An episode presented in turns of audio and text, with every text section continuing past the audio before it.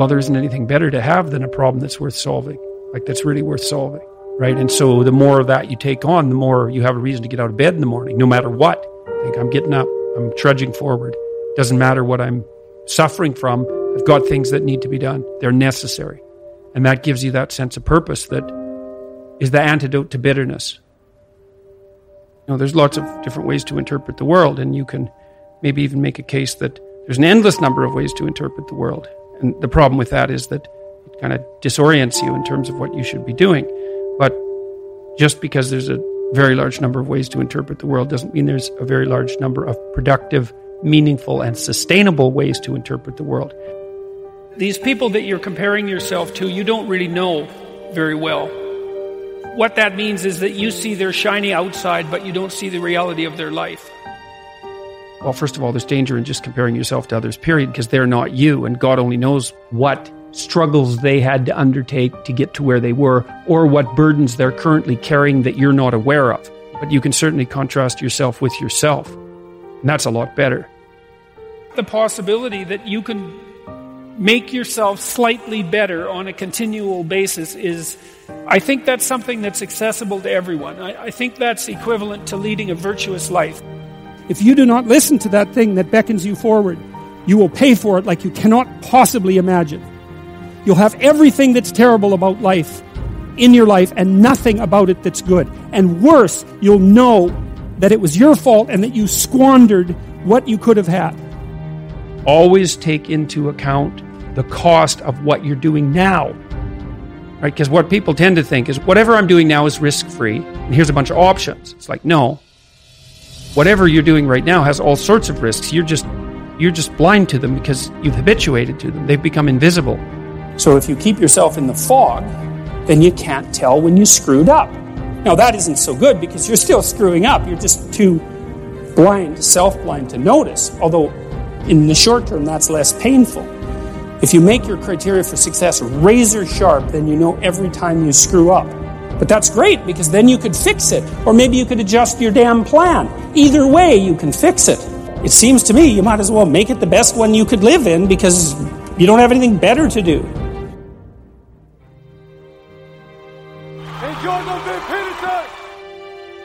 These people that you're comparing yourself to, you don't really know very well. What that means is that you see their shiny outside, but you don't see the reality of their life. There's always people out there who are doing far better than you on pretty much anything you want to imagine. And if all you're doing is seeing yourself in their reflected light, let's say, then it's going to be pretty damn dismal. But it's not a good comparison because, well, first of all, there's danger in just comparing yourself to others, period, because they're not you. And God only knows what struggles they had to undertake to get to where they were or what burdens they're currently carrying that you're not aware of. But you can certainly contrast yourself with yourself. And that's a lot better.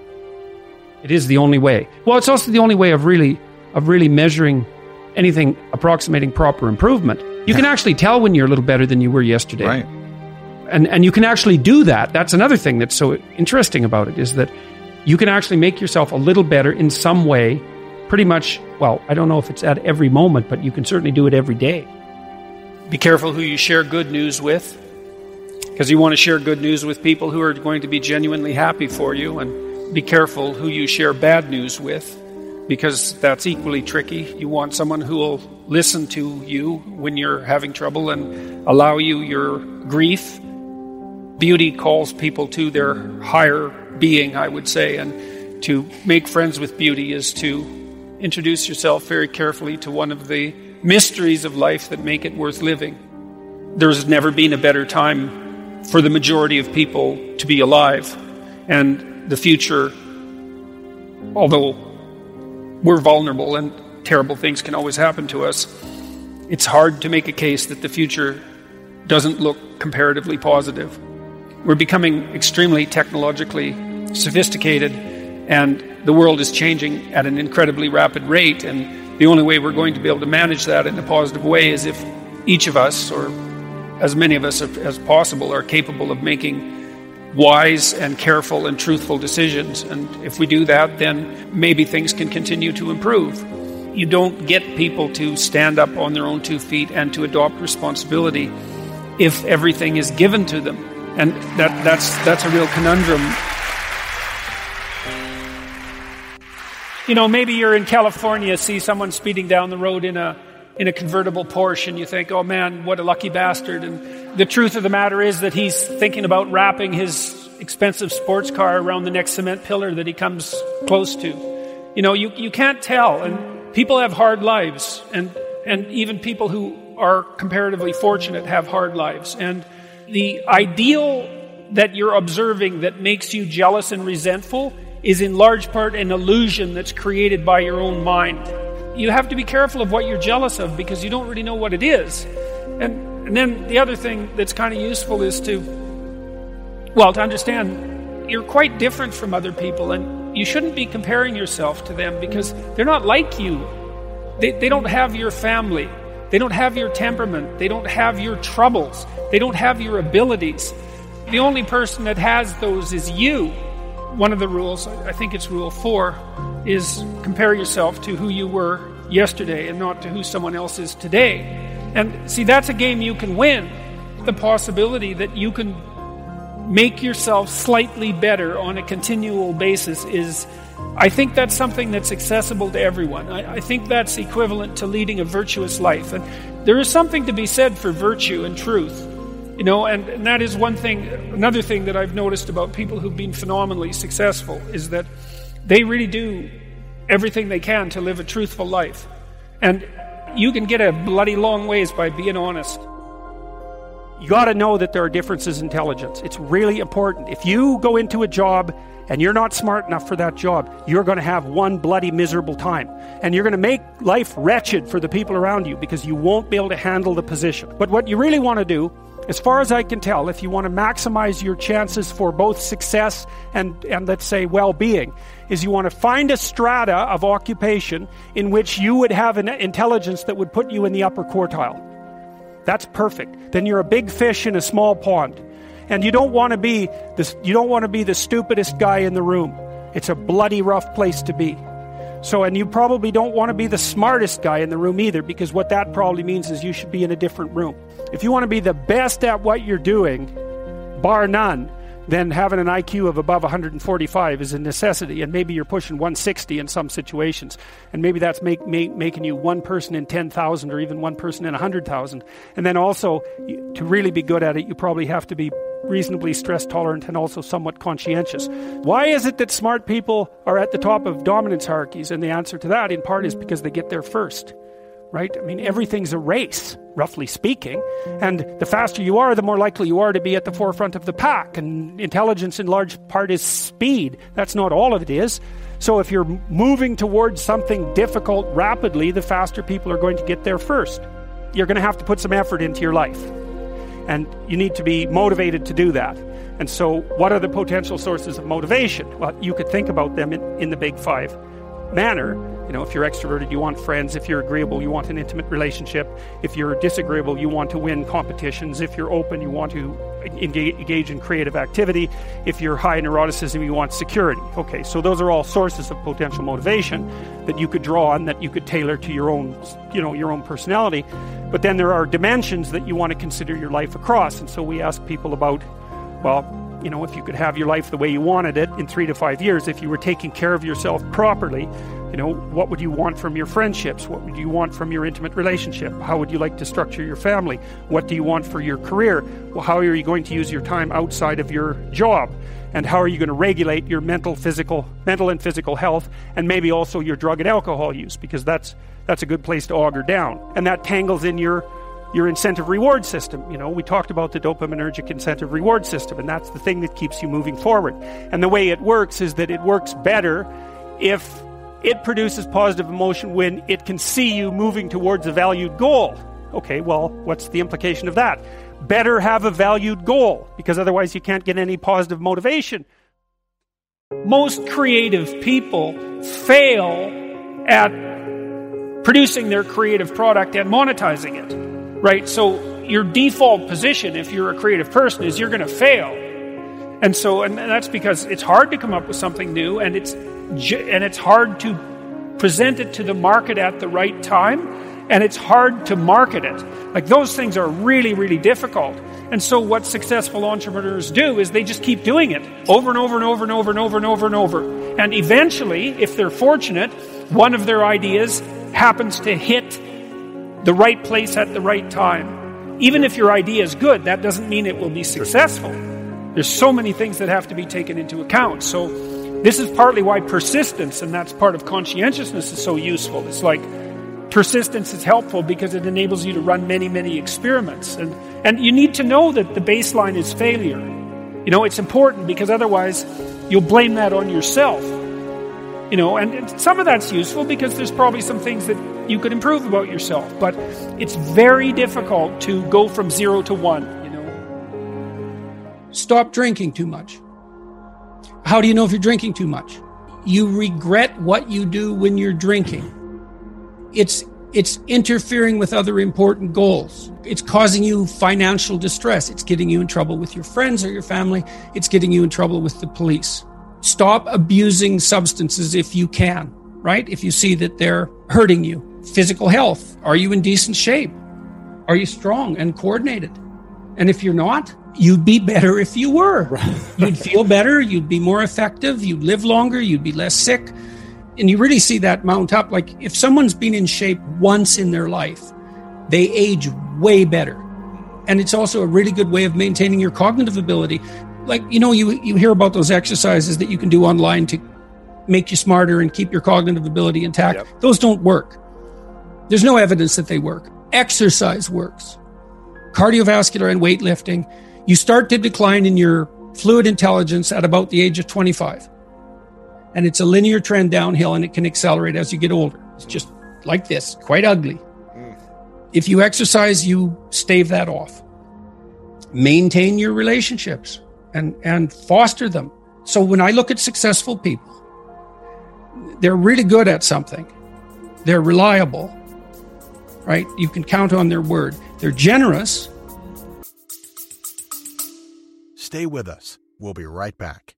I started taking AG1 because I wanted a convenient way to get more energy throughout my day. I hop out of bed in the morning, drink my AG1, and I'm absorbing 75 high quality vitamins, minerals, whole food source superfoods, probiotics, and adaptogens to get me ready for the day. I'm always on the go and love traveling with my AG1 because I don't have to worry about throwing my nutrition out of balance no matter where I am. And I don't have to carry a medicine cabinet of pills and supplements in my suitcase to get the same benefits I get from one scoop of AG1 daily. To make it easy, Athletic Greens is going to give you a free one year supply of immune supporting vitamin D and five free travel packs with your first purchase. All you have to do is visit athleticgreens.com slash buzz. Again, that is athleticgreens.com slash buzz to take ownership over your health and pick up the ultimate daily nutrition insurance.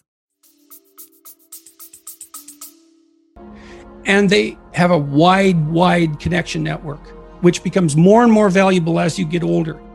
So it's one advantage that older people really have over younger people. They have a connection network, and a connection network is huge. Well, you could be connected to a thousand well connected people. Okay, that means you are connected to the entire world. Right, it's unbelievably valuable. Mm-hmm. And that's one of the things that's so absolutely remarkable about the situation that I'm in right now, as far as one of the great benefits is I can contact pretty much anybody and they'll talk to me. It's like, really? That's so cool. Having a connection network is of an inestimable value. Reliability, generosity, you can work on both of those. Philosophical sophistication, it's very useful because it orients you properly. You have a, a sophisticated sense of, of the world. You find, for example, that doing things for other people is actually more rewarding than virtually anything else you can do. You know, when you hear you should be of service to other people. Well, if you actually watch yourself, you pay attention to yourself and you do something that helps someone else and it genuinely helps them, I defy you to find another experience that is that satisfying. It's actually quite stunning how satisfying that is. And so that's a very useful thing to realize. There's no better life strategy. If, if the ethical argument is put properly, it is by far the most compelling argument. It's like if you want to have everything you could possibly want and more, then be a good person. The better a person you are, the more likely that is to happen. That doesn't mean you that you're completely protected against getting cut off at the knees. But there's no better strategy. When I when my health fell apart and I was in the hospital for or multiple hospitals for long periods of time, you know, I stopped doing everything I was doing. And everything I was doing was difficult. My clinical practice was difficult. The professorial job was difficult. The company I was running was difficult. The writing was difficult. Yeah, the lecturing was difficult. It was all difficult. And I'm not complaining about the difficulty. I actually loved that. That was that was fine. I'm not complaining about it at all. But because it was difficult, I have to be in really good shape to do it. And so then I wasn't in really good shape. Mm. And so because I wasn't in really good shape and everything I had done was difficult, I didn't know what to do. And I couldn't get back on top of things because it was like trying to jump into a car going 200 miles an hour. You know, it's very easy for us to call people who are doing something that we're not doing stupid. It's like, don't be so sure about that, you know. And it would have been better for me if I would have had a wider variety of skills that weren't so high intensity. I could have had some leisure activities that I got good at. Music might have been good that weren't so demanding. See, what I, I tried to do, if I saw something was difficult, I wanted to master it. I was driven to do that, just to see how far I could go in these multiple directions. And that left me vulnerable to one thing it left me vulnerable to being in a situation where I wasn't healthy enough to manage it. What are two or three things that everyone should focus on in their 20s? Well, it certainly doesn't hurt to be in physical good physical condition so we can walk through it. Stop drinking too much. How do you know if you're drinking too much? You regret what you do when you're drinking. It's it's interfering with other important goals. It's causing you financial distress. It's getting you in trouble with your friends or your family. It's getting you in trouble with the police. Stop abusing substances if you can right? If you see that they're hurting you. Physical health. Are you in decent shape? Are you strong and coordinated? And if you're not, you'd be better if you were. you'd feel better, you'd be more effective, you'd live longer, you'd be less sick. And you really see that mount up. Like if someone's been in shape once in their life, they age way better. And it's also a really good way of maintaining your cognitive ability. Like, you know, you, you hear about those exercises that you can do online to make you smarter and keep your cognitive ability intact. Yep. Those don't work. There's no evidence that they work. Exercise works. Cardiovascular and weightlifting, you start to decline in your fluid intelligence at about the age of 25. And it's a linear trend downhill and it can accelerate as you get older. It's just like this, quite ugly. If you exercise, you stave that off. Maintain your relationships and, and foster them. So when I look at successful people, they're really good at something. They're reliable, right? You can count on their word. They're generous, and they have a wide, wide connection network, which becomes more and more valuable as you get older. So it's one advantage that older people really have over younger people. They have a connection network, and a connection network is huge. Well, you could be connected to a thousand well connected people. Okay, that means you are connected to the entire world. Right. It's unbelievably valuable. And that's one of the things that's so absolutely remarkable about the situation that I'm in right now, as far as one of the great benefits is I can contact pretty much anybody and they'll talk to me. It's like, really? That's so cool. Anything that's every day is a significant percentage of your life. Compare yourself to who you were yesterday and not to who someone else is today. One of the things I tell people when they're trying to develop a vision for their life or an implementable plan is um, make a bad plan. Like, make the best one you can, but don't get obsessive about it. It's like make a yeah. plan, implement it. You'll figure out when you implement it why it's stupid exactly, and then you can fix it a little bit, and then you can fix it a bit more, and then you can fix it a bit more.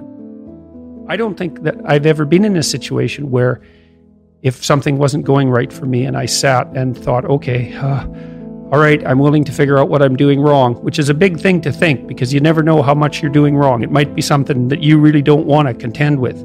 But if you clear some space to meditate on that, the probability that you'll figure out something that you did that was stupid, that's bending you and twisting you in the wind, you'll, you'll get an answer very, very rapidly.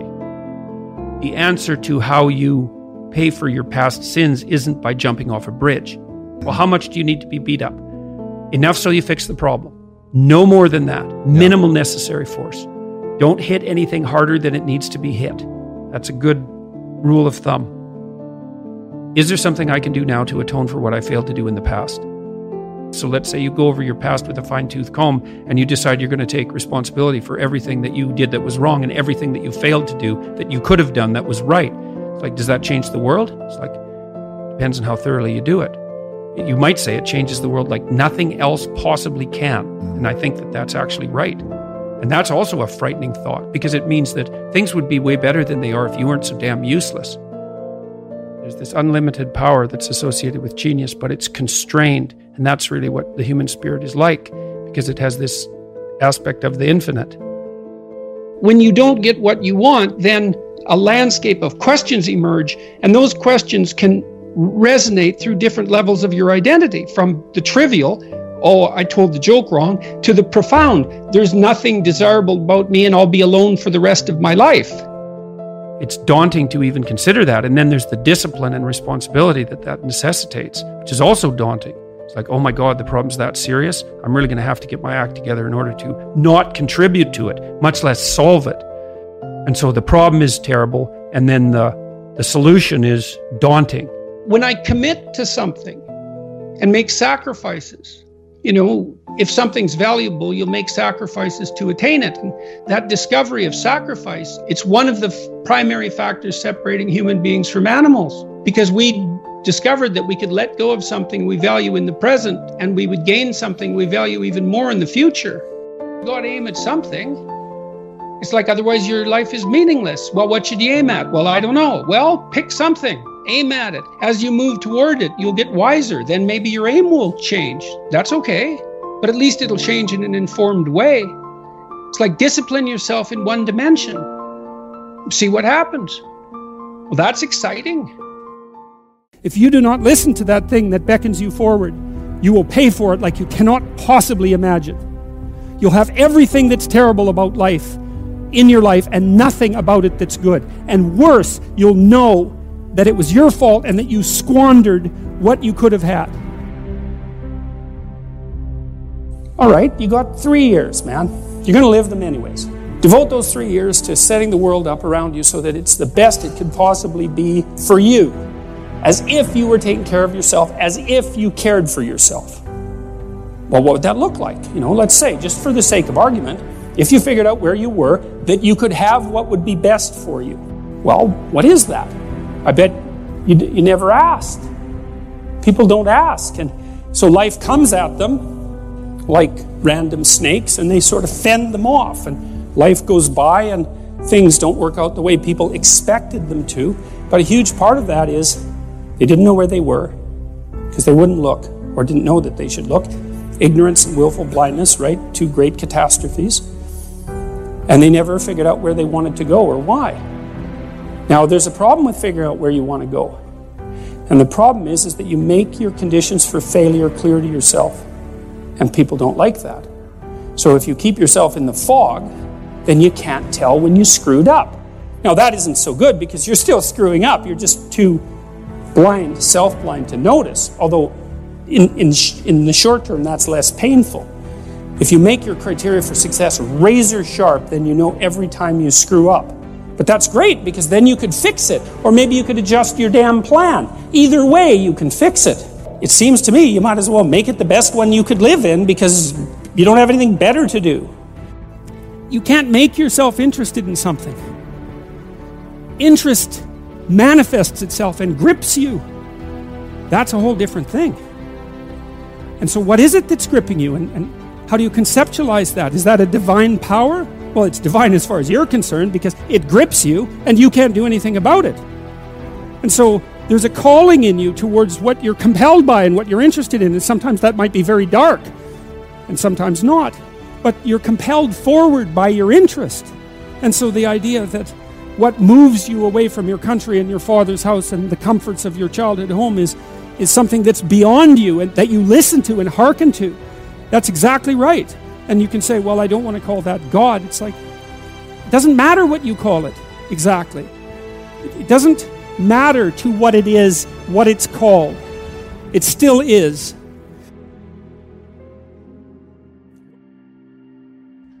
Let's say you want to become who you could be in the fullest sense.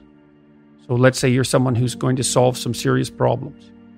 Okay, the first thing you have to do is admit to the seriousness of the problems. That's no joke. And so the first thing is just the terror of the problem itself. And that's enough to paralyze you, right?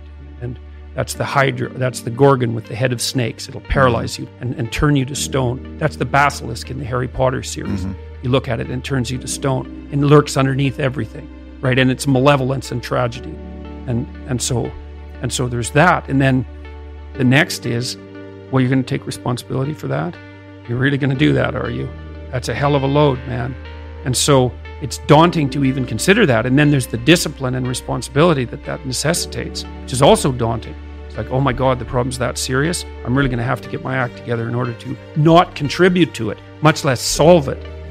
And so the problem is terrible and then the the solution is daunting. But but the upside of that is is like well there isn't anything better to have than a problem that's worth solving like that's really worth solving. Right? And so the more of that you take on the more you have a reason to get out of bed in the morning no matter what. Like i'm getting up i'm trudging forward. Doesn't matter what i'm suffering from i've got things that need to be done. They're necessary. And that gives you that sense of purpose that is the antidote to bitterness. Okay, well, let's say you want your life to be meaningful. It's like, okay, then what you do matters. It actually matters.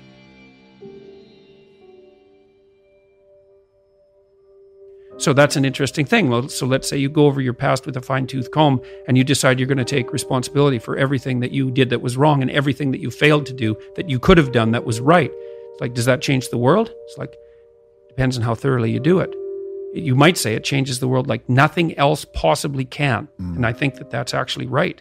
You have to allow yourself a certain latitude for error. And that's a useful thing to know too. One of the things I tell people when they're trying to develop a vision for their life or an implementable plan is um, make a bad plan. Like make the best one you can, but don't get obsessive about it. It's like make a yeah. plan, implement it.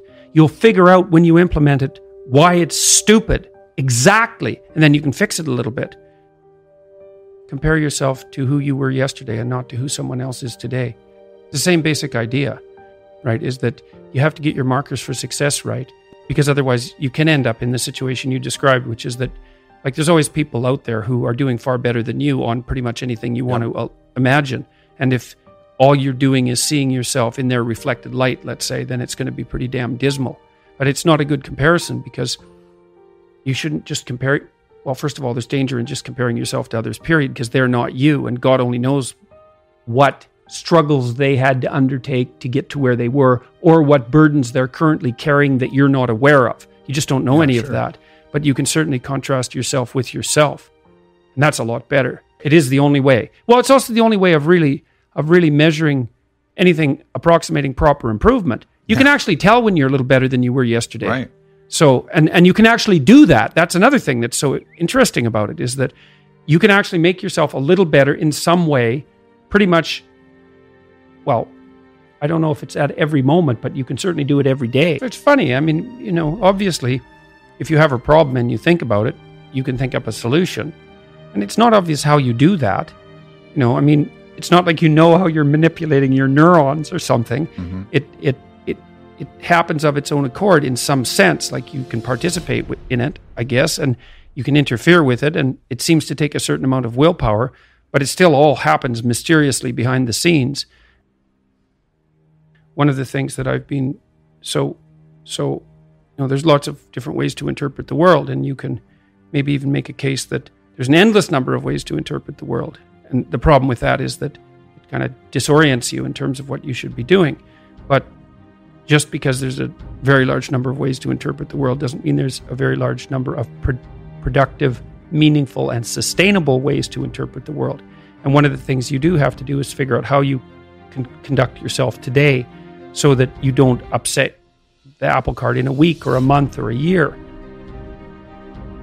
And so, you know, what, what you do in some sense psychologically is you admit to yourself that your current frame of reference is faulty. Mm-hmm. And then you start opening the door to a different kind of thinking, which is more creative thinking. It's more lateral thinking. Saying, well, I'm wrong, but that's not necessarily a problem because I could be right if I thought some other way. Well, you know, that's great. Often it works. Yeah. And there's there's almost no lack. There's almost no end to the utility of trying to figure out which ways that you're wrong Yeah. because there's lots of them. And every time you discover one, then you don't have to be quite so wrong anymore. That's a really good deal. Yeah. The day, the day is like a page in a book. Of course, there's many pages in a book, but the page repeats. And so, one of the things I often had my clients do, I'll tell you a little story. I had one client who was spending about 45 minutes a night fighting with his young son about when to go to bed. And so, you know, they weren't having a pleasant time of it because it was just a constant battle. And that's common. Like, it's very common for parents of young children to be locked in a battle that occurs day after day. Sometimes it's around eating, sometimes it's toilet training, sometimes it's general behavioral issues, sometimes it's bedtime. So, we did some arithmetic. It's like, okay, 40 minutes a day. So, that's 280 minutes a week. So, that's, let's say, five hours. It's 20 hours a month. It's 240 hours in a year. That's six work weeks. That's a month and a half. You're spending a month and a half of work weeks doing nothing but fighting with your son.